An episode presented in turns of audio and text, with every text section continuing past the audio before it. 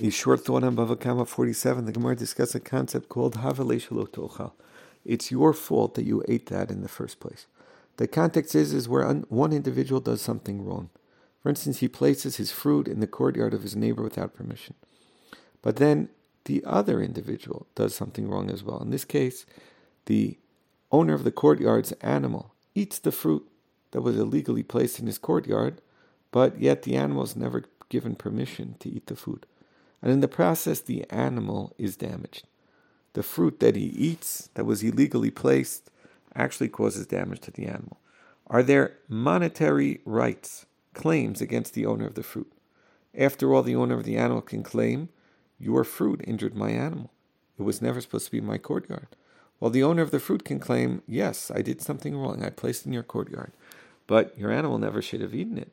And therefore, he ate my fruit. Why should I be held responsible? This is a dispute in the Gemara how we view this on a monetary level.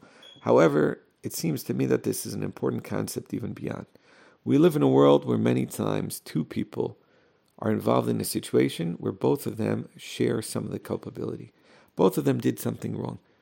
There are two wrongs here. But a wrong plus another wrong does not necessarily make a right.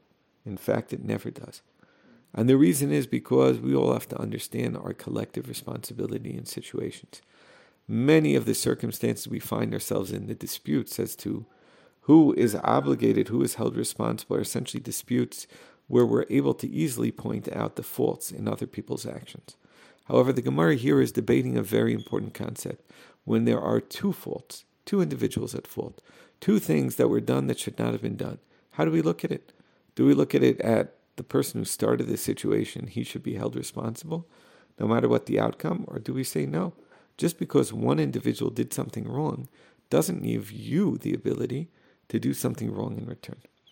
I think in these times when we find a disunified nation who's been brought together in the face of tragedy and unity, we have to be able to focus more on our own wrongs rather than finding wrongs in others. This should hopefully do us tremendous amount of good. Have a wonderful day.